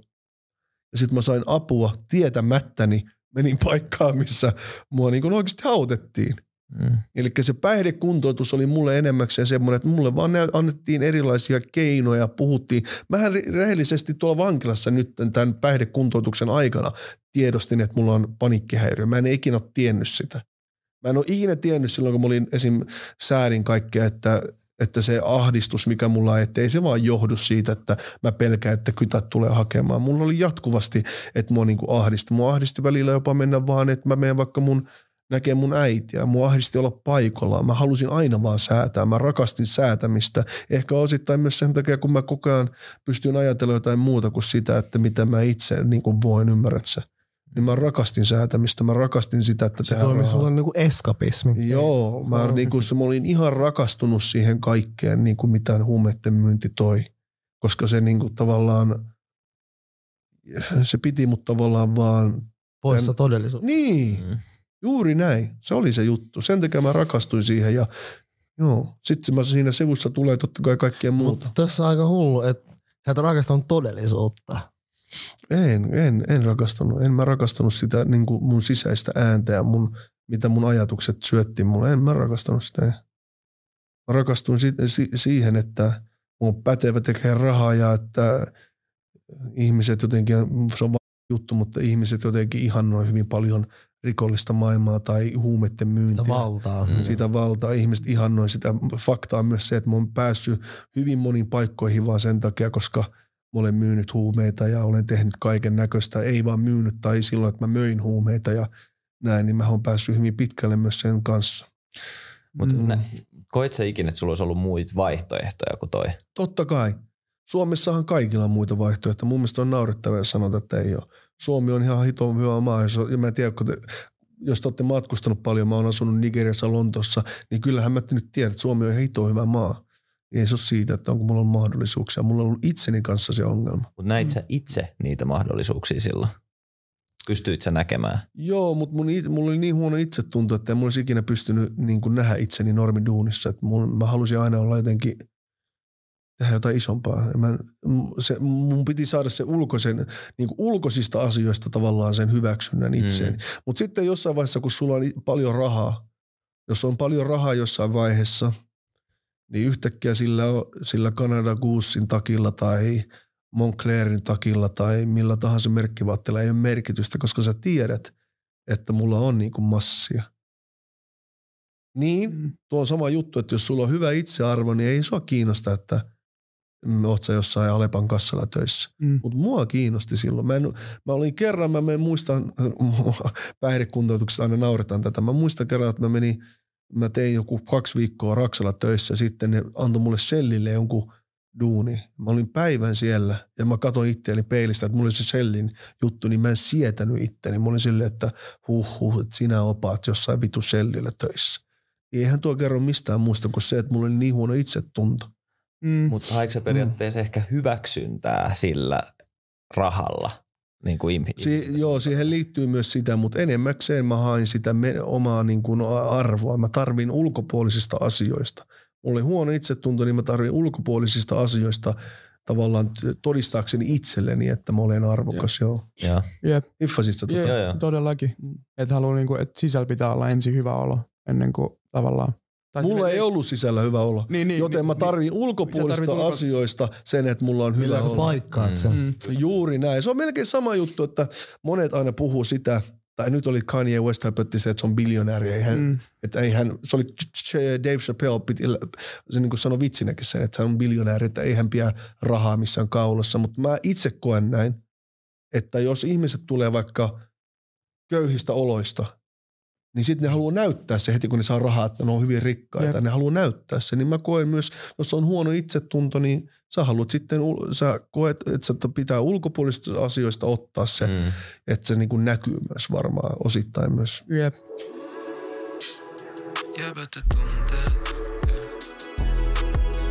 Me puhuttiin tuossa vähän niin kuin mahdollisuudesta, mahdollisuuksista ja duuneista ja sanotaan, mm. että nuorison tulevaisuus. Mm. Niin ehkä vähän tulevaisesti. Me ollaan huolissa oltu täällä nuorista, miten nuoret voi tosi huonosti tällä hetkellä mm. ja mitä ne ihannoi ja muuta. Niin tunnistatko tällä hetkellä nuorissa semmoisen jonkun kaavan, mitä ne ihannoi ja mitä ne seuraa ja jotka johtaa sitten ongelmiin ja syrjäytymiseen. Ja tavallaan onko tämä, nähdäänkö me tätä tällä hetkellä jo? No mä oon nyt ollut jonkin aikaa vapaana ja sitten mä oon hyvin rajoitettu, että mä en pysty liikkua ja nähdä niin paljon, mutta onhan mä nyt, mitä mä oon nyt nähnyt, niin ihmiset ihan noin tämmöistä gangsta-meininkiä, joo.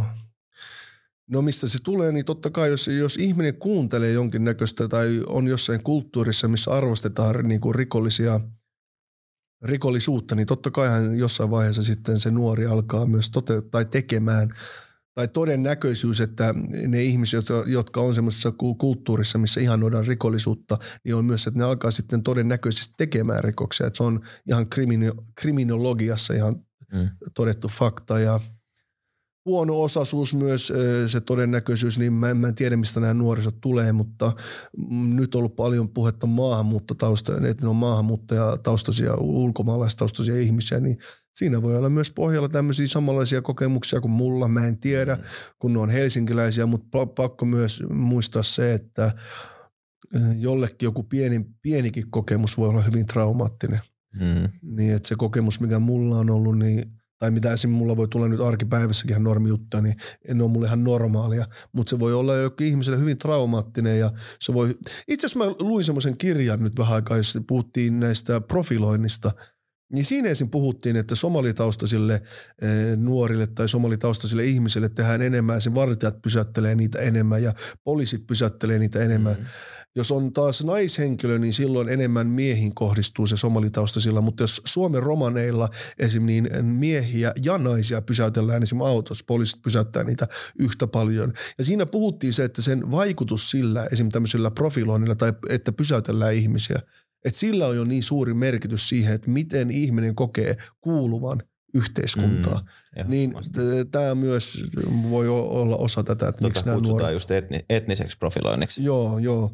Mutta siinä puhuttiin siitä, että se niin kuin tavallaan vaikuttaa ihmiseen, niin siinä voi olla myös tota, mutta mä olen vielä sitä mieltä, mä olen sitä mieltä, että tämmöisellä, niin kuin miten just NS suomalaiset tai Suomen yhteisö tai Suomen kansa ottaa nämä ihmiset osaksi yhteisöä. Sillä on iso merkitys. Plus vielä se, että kulttuuri, se musiikkikulttuuri tai musiikki nyt, koska siitä, siitä puhutaan paljon, että silläkin on merkitystä. Mutta pitää myös muistaa, että kun mä puhun kulttuurista, mä en vaan puhun nyt räpistä, mä puhun myös suomalaisesta kulttuurista, koska fakta on myös se, että pikkukylissä tänäkin päivänä ja jossain esim. asuinalueella – niin ihannoidaan kovuutta, ihannoidaan, mm. että mies pitää olla kova ja jos me katsotaan rikollisuuttakin Suomessa, niin Skandinaaviassahan suomalaiset tekee eniten henki, suunnilleen, jos puhutaan henkirikoksista, mm.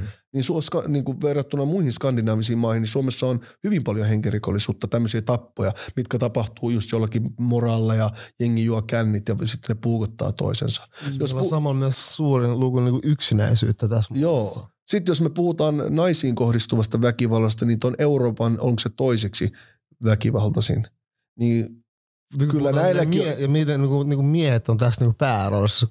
Kerrotaan, mm. kuinka huonosti mm. me voidaan. Kyllä, kyllä, kyllä. Mun mielestä nämä kaikki, kun pistää yhteen, niin se kertoo jotain. Mm. No miten me saadaan nuoret online ja offline veke sieltä noista asioista, noiden asioiden parista? Miten sä näet? Mä oon, mä oon itse aina ollut sitä mieltä, että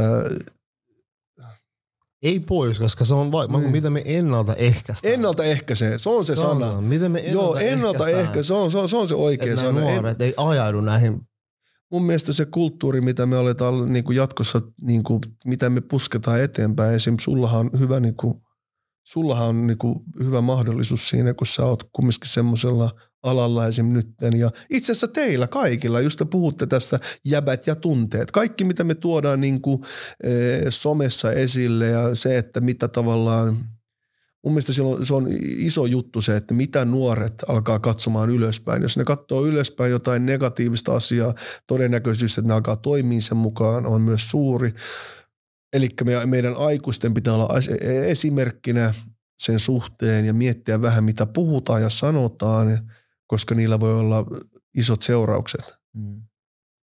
Eli jos me puhutaan vaikka musiikista nyt, niin oli se turistijuttu ja näin, mistä ihmiset puhuu, niin ja ihmiset oli hyvin vihaisia siitä, niin Joo, mä itse tein siitä silloin päivityksen vaan sen takia, koska mä oon sitä mieltä, jos sä teet jotain, niin sun pitää pysyä sun sanojen takana, mutta mun pointti on se, että esim. nyt siitä tuli keskustelu ja se cancelöitiin, mun mielestä se on väärin, mun mielestä ei niin pitäisi tehdä, mutta tavallaan mun mielestä kaikkien artistien pitäisi olla niin kuin ehkä miettiä sitä jatkossa, että mitä ne sanoo, mitä, mitä ne haluaa edustaa, koska oon mä miettinyt nyt esim. vaikka mä oon elänyt silloin, kun mä tein niitä biisiä hyvin aktiivista rikollista elämää, niin oon mä miettinyt kumminkin nyt sitä, että niillä mun sanoilla ja mitä mä oon sanonut silloin niissä mun biiseissä, niin niillä on ehkä voinut olla merkitystä jonkun ihmisen elämään. Mm. Koska fakta on se, että ne räpit, mitä mä oon kuunnellut, esim. joskus mä kuuntelin jotain biisiä, missä se sanottiin, niin kuin, että siinä sanottiin jotenkin, että kaikki mitä mä oon tehnyt, tai kaikki mitä mulla on päällä, mä oon saanut niin kuin dopin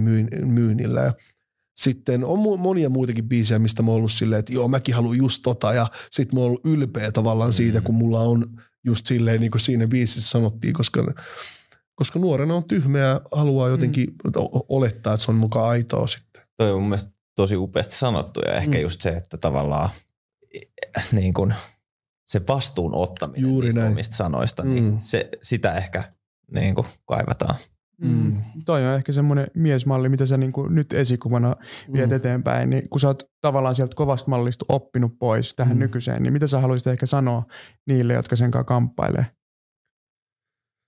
Niin. Itse kun mä en, mä, en, mä en oikein osaa sanoa mitä ihmisiä, koska mä oon niin sitä mieltä, että se ennaltaehkäisevä työ on tärkeintä. Sitten mä oon sitä mieltä, että muutos vaan tapahtuu. Jos sä itse haluat muuttua, niin se tapahtuu siten. Silloin kun mä olin nuori, jos joku oli mun tapani jätkä, olisi tullut höpöttää mulle, mä olisin miettinyt, että mikä floppi toi jätkä on. Mm. Ymmärrät sä? Jos, jos Frank Lukas olisi tullut höpöttämään mulle, mä olisin sanonut, mikä floppi jätkä, että ymmärrät, koska sä oot niin siinä omassa maailmassa. Miksi sun mielestä niin tämä, mitä sä nyt edustat, on parempi kuin se, mitä sä silloin nuorempana olit? Koska tämä on hyväksi mun läheisille, yhteiskunnalle ja mulle itselleni sen takia. Ei, ei siinä ole mitään muuta. Mun mielestä olisi tyhmä tehdä samoja virheitä jatkuvasti, jatkuvasti. Vähän niin kuin mä t- vähän aikaa sitten puhuin, niin mä oon yleensä ollut tosi jääräpäin, että jos mä oon silleen, että mä teen nyt tämän jutun, niin mä teen vaan sen jutun. Nyt esim. mä monesti mietin silleen niin kuin rehellisesti vähän aikaa sitten, kun mä tein TikTok-liveä tai jotain, ja joku sanoi, että joo, sun kannattaisi alkaa tekemään Twitchia YouTubeen niin kuin sisältöä. Raninenkin aina sanoi mulle, niin mä olin vaan silleen, ei kun mä teen TikTokia, vaan kun mä olin päässä nyt visioinut sen, niin – sitten mä niinku jossain vaiheessa vaan pysähyin silleen, että hei, että on nyt taas tätä mun vanhaa käyttäytymismallia, että mä oon niin jääräpäinen, enkä kuuntele niin kuin mitä muut sanoo, että ehkä mun pitäisi nyt vaan kuunnella. Mm. Ja sitten mä olin sille ihan tein päätöksen, että joo, nyt, nyt vaan opa kuuntele. Ja nyt mä oon tekemässä sille. Pystytkö vielä antaa no, jotain ko- konkreettisia esimerkkejä mm. siitä, että millä tavoin se on ollut parempaa, parempaa sun, sulle, läheisille no, ja sun ystäville? No mun vanhemmat, mun vanhemmat on iloisia – Mulla on kaksi kirjadiiliä nyt tullut, useampia varmasti, jos Jumala suoni tulee. Mulla on levytyssopimuksia, jos puhutaan, ja näissä asioissa on niin kuin jatkuvuutta. Ne ei ole vaan semmoisia, että mä nyt teen pari juttuja ja sitten kohta joudun taas linnaan. Ja podcasti on tulossa, missä mä mun mielestä tämä podcast Otetaan on... työkonteksti pois. Okei. Okay, okay, Otetaan sun ihmissuhteet. Miten sun suhde esim. sun äiti on muuttunut Mulla on aina ollut, mulla on aina ollut hyvä suhde. Eikä mun nyt kun sä oot no mun äiti on ylpeä musta, se on iloinen koko ajan. Se on, se on, Miltä se tuntuu? Hyvältä. Hyvältä, mutta välillä musta tuntuu, että mä oon aika lapsi, lapsenomainen nyt, kun mä teen normiasioita, niin mä aina ilmoitan mun äitille isälle, että joo, nyt tapahtui näin ja nyt tapahtui näin, koska ei ne ole ikinä, ei ne ole ikinä kuullut tuommoista. Mm. Silloin kun mä olin nuori, ne vaan sai valituksia koululta, että on myös ollut taas ilkeä tai tehnyt näitä, ei ole tehnyt tehtäviä, ei ne ikinä saanut mitään silleen, että hyvää tai varmaan on joskus saanut jotain, mutta niin kuin nyt heti kun mä lopetin sen ja tein muutoksen ja päätin tehdä, niin tuntuu, että koko ajan tulee, niin kuin, koko ajan tulee. Entä miltä susta itestä on tuntunut? Hyvältä totta kai. Ei konkreettisesti. Sun suhde ittees, miten se on muuttunut nyt? Mm. Miten sä näet itseäsi, katsot itseäsi nyt opa peilistä? Niin. Onhan se muuttunut, mutta mä oon aika semmoinen, se on, on harmillista, mutta vieläkin hän ulkopuoliset asiat tuo mulle sitä. Ymmärrät, sä tajuat sen? Mm, joo, ymmärrän. Että vieläkin, mutta mä tykkään myös tässä itessä. Mä tykkään siitä, että mä oon tavallaan niin rikkinäinen, että mun pitää koko ajan tehdä. Ja mä uskon myös siihen, että jos mietitään suuria ihmisiä, jotain ihmisiä, joita mä ollut silleen, että wow, että onpa tehnyt. Mä uskon, että niissä on ollut jotain semmoista, että ne on tyytyväisiä itsensä, että niitä on pakko tehdä ja todistaa muille. Mm. Vaikka kun Muhammed Ali höpöttää vähän väliä I'm the greatest tai jotain ja sit se on halunnut koko ajan tehdä todistaakseen. En, I don't know, mutta mä uskon ja näen välillä, kun mä katson niitä juttuja jotain samaa, että niin. Tai joku Mike Tyson, sekin oli tosi rikkinäinen yksilö, mutta se kumminkin niin kuin halusi todistaa itselleen ja teki asioita. Mutta joo, kumminkin. Pidä toi. Mm. Joo. Pidä toi, että sä Eikä si- todistat itsellesi, älä muille. Niin, mutta mulla on just tää, että mä todistan tosi paljon itselleni. Esim, mä en, mä, oli ihan ankara myöskään itselle. Ei pidä olla, ei pidä. Mutta esim. mulla oli vähän aikaa sitten silleen, kun mä olin aina elänyt just semmoista, no siis 12-vuotiaasta asti mä oon elänyt silleen niin kuin aika semmoista omituista elämää, pomppinut kaduilla ja tehnyt tyhmyksiä 12-vuotiaasta asti. Niin silloin kun mä olin 27 ja mä hankin koiran ja sitten mulla oli avo, tämä kumppani ja mä pystyn olla normaalisti, niin mä olin jotenkin niin ylpeä itsestä, että wow, että mä pystyn niinku ylläpitää stabiilia elämää, koska se oli mulle ihan uutta. Oliko se eka kerta tavallaan, kun sun piti myös pitää, tai sä olit vastuussa jostain muusta kuin pelkästään itsestäsi? Joo, silloin kun mä otin sen koiran, niin se niin. oli eka kerta. Mutta se oli, mä olin halunnut se. Mm. Mä olin halunnut sen, että mä, otan, mä kannan vastuuta tästä koirasta. Mä olin miettinyt sen, mä otin sen ja joo. Oliko se sun turva? Mä, en- mä en tiedä, mä fiilasin vaan sitä koiraa ihan hitosti. Niin toiko se ko- koira niinku turva, niinku turvan tunteen? Ei, kun se koira oli vaan, kato, se koira oli näin. Se koira oli semmoinen, että mä olin halunnut koiran. Jos mä haluan jotain ja mä päätän, että mä haluan tätä, niin sitten mä kannan sen vastuun. No sit mä otin sen koiran ja sit mä huomasin, että se koira on niin riippuvainen. Musta se oli aika hankala koira. Se oli tosi aggressiivinen aina mulle ihmisen. Mun piti olla jotenkin koko ajan läsnä siinä, siihen koiraan. Niin sit mä tajusin, niinku, että tähän koira on ihan hukossa, jos niinku mä en niinku oo siinä. Niin sit se väkisin vaan pisti, pisti mut sille, että mä oon koko ajan näin. Ja sitten kun mä mä joutuin vankilaan, niin, niin se oli vähän hu- hullu juttu. Ja, Joo. Mutta mä huomasin, että selkeästi innossa tuosta koirasta. Mä kiinnostaa, että mistä sä oot opa innossa, innossa nyt miehen olemisesta? Öö, niin, nyt mä ollaan taas varmaan puhun näistä työasioista, että mä, oon- mä oon niistä. Mä en, Okei, mä en ole ikinä tehnyt nor- normiduunia. Niin, mutta mistä Mä oon innoissaan niissä. Niin. Mä oon innoissaan, mä, mut muistan noissa, on Miten, se miten se liittyy miehyyteen? Mä oon, miten sä oot innossa siitä mie- miehen olemisesta? miehenä olemisesta. En, mä, mä en osaa sanoa. Mä oon niinku rehellinen, en mä osaa sanoa. Se on vastaus. Mm. Se on musta tosi rehellinen vastaus. En mä osaa sanoa. Mistä haet semmoista omaa arvoa, kun ennen sanoit, että tuli ulkopuolista asioista. Mistä sä haet sitä arvoa nyt? No nyt mä oon tosi innossa, kun me tehdään tuota kirjaa, että mä voin sanoa, että mä oon kirjailija. koska, koska mun, mun, joo, joo, joo, joo, titteli. mun, mun isä aina sanoi, että you read books, you need to read books. Ja sitten mä muistan, että mä olin aina silleen, wow, että mitä nämä kirjailijat on mukaan, että read books, että niitä pitää aina lukea. No nyt mä tuun, kun mä teen kirjaa, sitten seuraava kirja, niin sitten jossain vaiheessa mun kirjailija. Joo, mä fiilaan sitä. Ja sitten vielä, että mulla on diagnosointi, että mulla on ADHD ja sitten kumminkin, että mä oon nyt kaksi kirjaa tekemään pistämässä maaliin ja sen jälkeen lisää, niin kyllä mä oon ylpeä siitä, että mä oon, ja en mä olisi ikinä niin kuin ajatellut, niin kuin, ihan niin kuin vaikka kolme vuotta sitten, silloin, tai siis silloin kun ennen kuin mä jäin kiinni, en mä olisi ikinä ajatellut, että mä tuun joku päivä tekemään kirjoja tai että mä tulisin joku päivä puhumaan, tekee TikTokia tai että joku olisi sanonut, että jos susta on paljon inspiraatiota, niin kuin, jos puhutaan niin kuin tämmöisten asioiden suhteen. Mä ennen aina halusin olla vaan vitu gangsta jätkä, ei mulla mitään muuta. Niin kuin rehellisesti, mä vaan halusin olla paha jätkä, gangsta jätkää, hyvä tekee rahaa. Ne oli mun jutut, mitä mä halusin olla.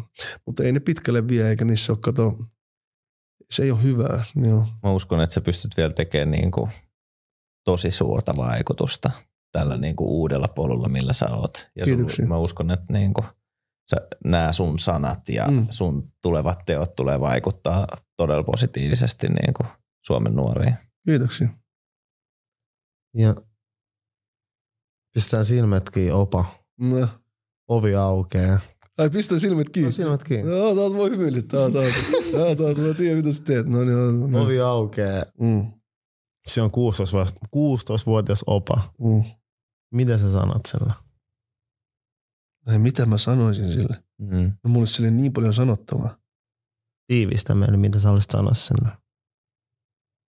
Mä sanoisin sille arvosta itseä. No nyt mä sanoisin sille, että mene siihen ADHD-tutkimukseen. niin Mä sanoisin sille, että älä käytä päihteitä. Mä sanoisin sille, että elä mene kaikkien näköisten niin kuin ihmisten luo, naisten myöskin suhteen. Sanoisin, että ei ole kuulijat, on useita niin kuin tämmöisiä suhteita. Joo, mä sanoisin aika paljon sille. Sanoisin sille, että älä ihan tuommoista rikollista elämää, että se ei vie pitkälle. Sanoisin vankiloista, että ne vankilat ihan turhanpäiväisiä paikkoja.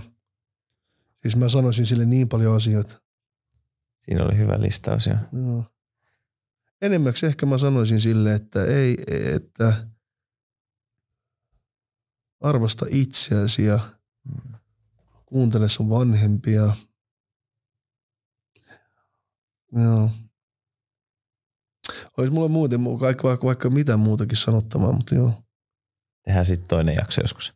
Niin, että mä vaan sanoin, että mä puhun entiselle, joo. Olisi, olisi paljon sanottavaa kyllä, joo.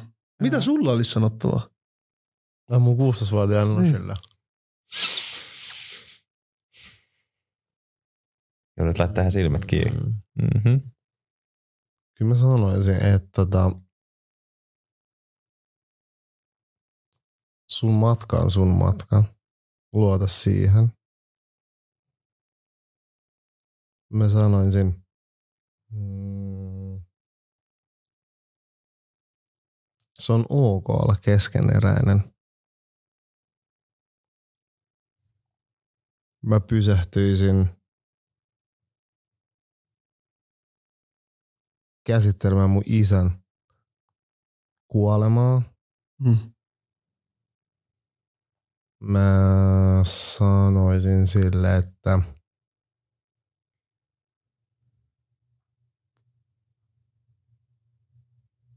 että sä oot se muutos. Mm. Tiedätkö, kyllä mä kumminkin sanoisin mun niin lapsuuden, että sä oot aika makea tyyppi kumminkin. No mä oon aina pitänyt itseä kumminkin. Mä niin tykkään itsestäni, vaikka mä tiedostan itsessäni. Kuin, mä tykkään itsessä siitä, että mä oon hyvin kuin rohkea. Mä tykkään itsessä, mutta, mutta on ollut mun myös ongelma, että mä oon ehkä liian, tiedätkö, pokka joissain jutuissa, mutta mä tykkään myös itsessä näistä, niin kuin näistä piirteistä, mutta ne on vienyt mua kyllä aika tyhmiin juttuihin, mutta mä tykkään niistä. Mm. Et, mutta nämä asiat pitäisi vaan, nyt se kaikki Se energia, niin, Jep, se eri kaikki tavalla. energia olisi Mm. pitänyt kanavoida johonkin fiksumpaan. Mm. Mm. Just näin. Se olisi vaan pitänyt kanavoida, ja joo. Mut Opa, joo. No, tunnet sä katumusta? Totta kai tunne. Jos sä voisit tehdä kaikki toisin sun elämässä, tekisit. En, en, en tekisi. Ei, ei. Kyllä mä tunnen asioista katumusta, joista ei, ei toki liity näihin huumausaineiden juttuihin. Sen mä voin sanoa ihan suoraan.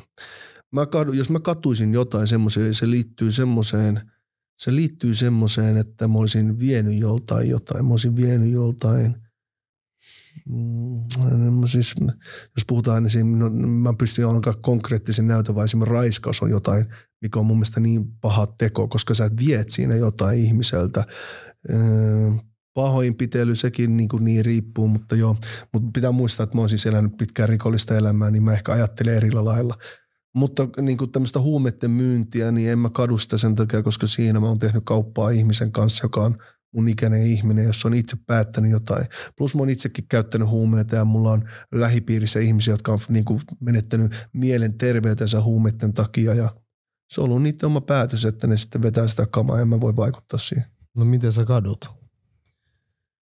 Ne asiat, mitä mä kadun, on semmoisia asioita, niin kuin, jotka varmasti niin henkilökohtaisia, että en niistä pysty, mutta mä kadun niitä sen takia, koska niin, mutta, niin, mutta niin, mitä mä olisin voinut siinä niin tehdäkään. En mä oikein osaa sanoa ne asiat, mitä mä kadun, on ehkä semmosia, missä on tietämättäni mennyt johonkin ja tehnyt jotain semmoista, mihin mä en ole tavallaan pystynyt vaikuttaa. Eli siis on semmoisia asioita, mihin mä en olisi edes oikeasti pystynyt vaikuttaa millään lailla. Ja mä kadun sitä, että miksi vitussa mä oon tehnyt niin. Mm. Ja mä oon ollut nuori ja yleensä niissä aina, kun mä oon tehnyt niitä asioita. Ja mä kadun niitä.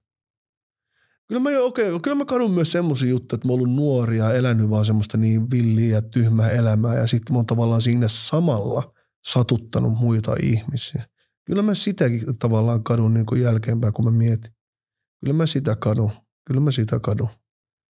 Mutta vaan jos mä mietin sitä. Oli yksi juttu, mitä mä itse asiassa, kun mä olin Se on vankilassa. hyvä, että sä mietit. Ai on hyvä, että mä mietin. Joo. Joo, mutta oli yksi juttu, kun mä olin siinä vankilassa, niin Bro, kyllä itse asiassa kadun monta juttua. Mä oon vähän, mä oon vähän tiedätkö, tosi villi ihminen ja mä en välillä tajua, mutta kyllä esim. mun kumppanikin nyt puhuu mulle siitä, että ymmärrät sä, että sä hankit niinku joku kolme koiraa. Mulla oli normiduuni ja sit sä niinku vaan meet linnaa ja mun pitää käydä duunissa ja sen jälkeen tulla tänne kotiin ja vielä pitää kolmesta niinku yli 50 kiloisesta koirasta huolta. Sä et oli- kertonut sille siitä sun kenneliunelmasta. siis ke- kerroin, kerroin, ja se oli meidän yhteinen unelma jossain vaiheessa.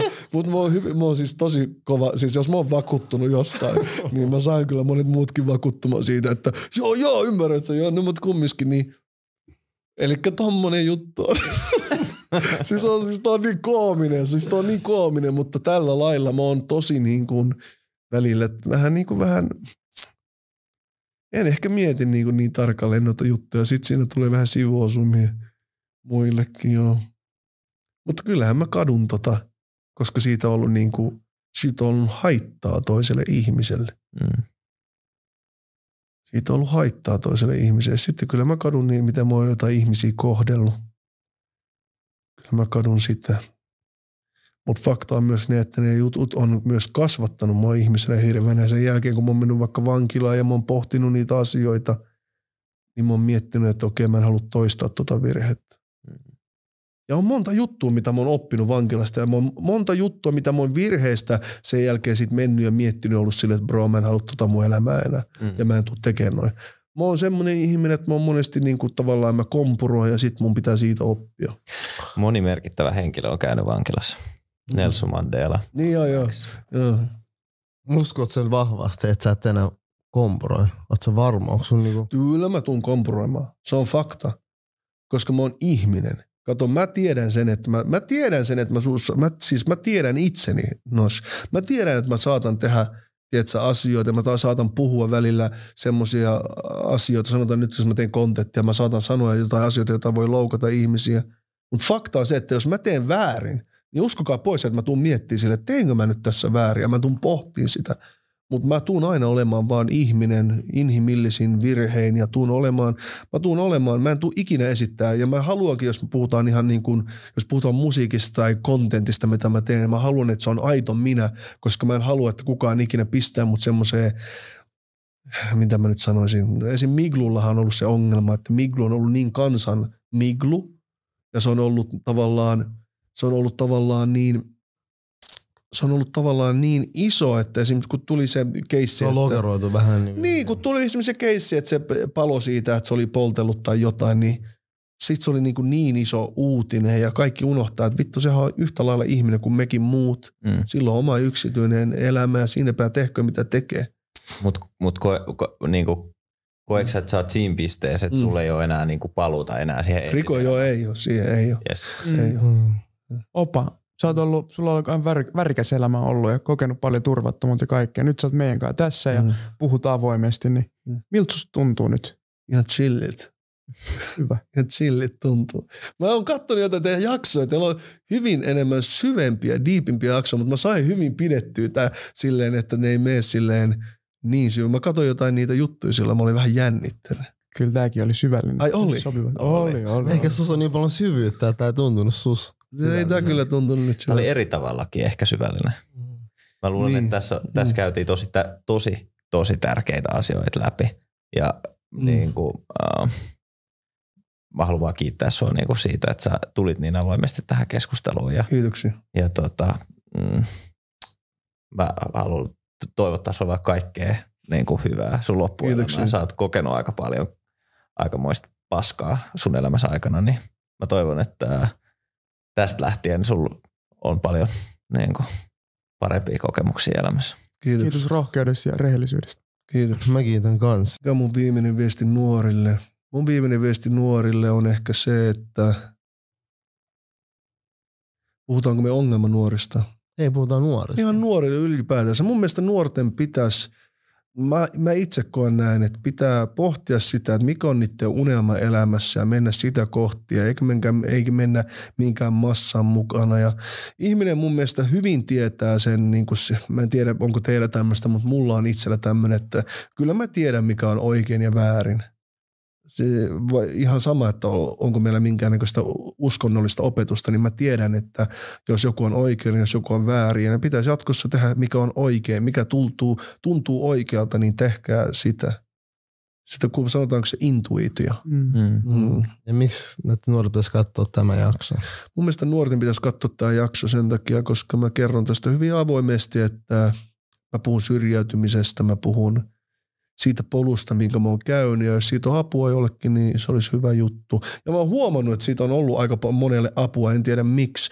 Ja pitää muistaa kumminkin, että mun muutosprosessi ja tämä kaikki on aika alussa, niin mun mielestä sekin voi ehkä olla semmoinen Esimerkillistä. Niin, esimerkillinen asia nuorille. Ja kannustava. Mm. Joo, mutta oikeasti minkä takia mä niin kuin oikeasti niin kuin haluan tehdä tätä. Mä haluan myös tehdä tätä sen takia, koska mulla on hyvin paljon kavereita, jotka elää vielä kaiken, no elää semmoista elämää, mitä nyt jotkut elää ja on hyvin syvällä sitä maailmaa. Niin mä haluan olla kyllä esimerkillinen tapaus heillekin, että, mm.